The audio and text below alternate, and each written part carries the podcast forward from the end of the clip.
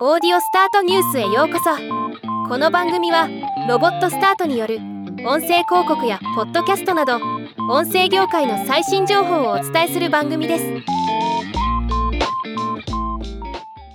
2023年3月2日より投稿を開始したオーディオスタートニュースですが今回の投稿でちょうど400本目となります。引き続き皆様には日々見ていただいてそして聞いていただいており本当に感謝しています。ありがとうございます。気に入っていただけているならば Apple Podcast の方もフォローお願いします。さて前回同様直近100記事の中から人気のあった記事上位5つを紹介してみます。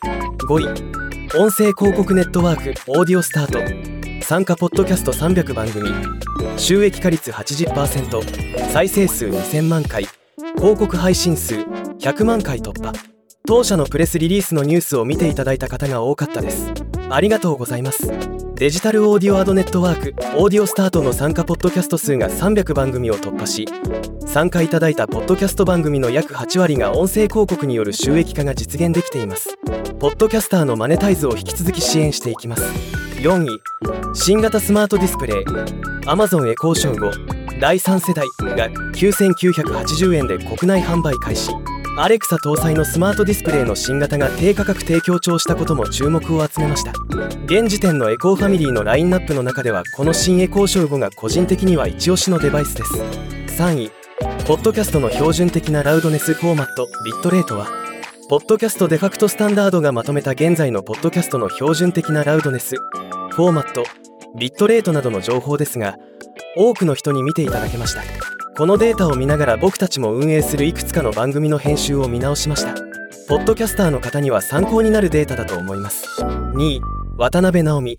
全米7都市を巡るトークライブ「ナオミテイクスアメリカ。ザ・ポッドキャストライブ」開催決定。ポッドキャスターによるリアルイベント開催の代表例として話題になっていました。1位 AI を使ったリアルタイムボイスチェンジャーソフト。VC Client for RVC とはリアルタイムボイスチェンジャー領域はあまりこのサイトでは紹介してないんですが紹介すると必ず人気記事になるというとにかく興味を持つ人が多い話題なのでした。引き続きポッドキャストとデジタルオーディオ広告音声広告のニュースを中心に音声業界の最新動向を紹介しながら音声業界を盛り上げられるよう微力ながら頑張っていきます。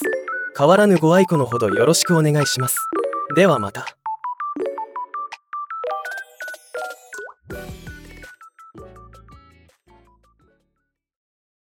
今回のニュースは以上です。